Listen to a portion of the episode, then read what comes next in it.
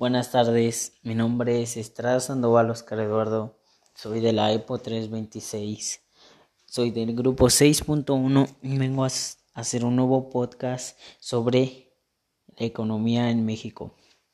Bueno, como nosotros sabemos, México, al igual que otros países del mundo, en la cultura o acciones ha tenido en este tipo un gran cambio. Estos cambios se han presentado en los siguientes factores. Las culturas son, las cuales son económicas, políticas y sociales. En lo económico se nota un proceso de la administración que afecta a través de los comerciales, mantenimiento, una información a nivel mundial que llega a afectar a grandes rasgos administrativos. Continuemos. En lo que notamos lo político, se nota el avance en la administración y cómo llega a estar. En algunas ocasiones impide algunas de las actividades, bien sea una crisis económica en ciertas épocas y acciones, donde impiden intercambios comerciales con diferentes países. Seguimos con lo social, donde nos muestra un cambio sobre el desarrollo humano, sobre el cómo realiza las acciones y cómo es que relaciona, cómo es que reacciona.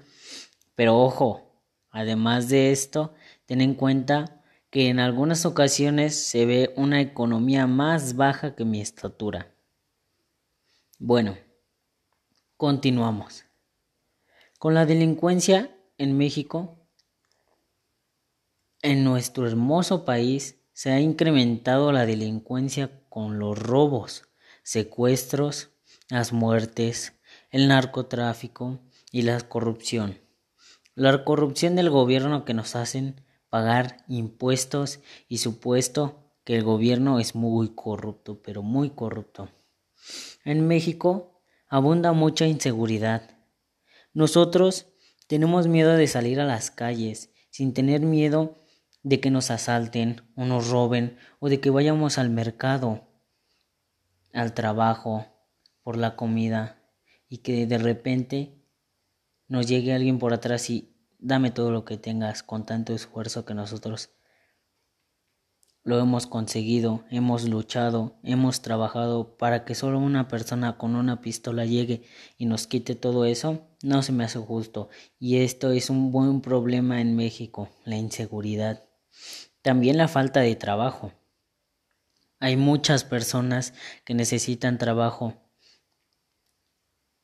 y están en las calles, pero también eso depende mucho de las personas que quieran trabajar, porque hay gente en la calle que no quiere trabajar y solo quiere vivir de las limosnas. Eso también es un muy problema, un muy problema en México.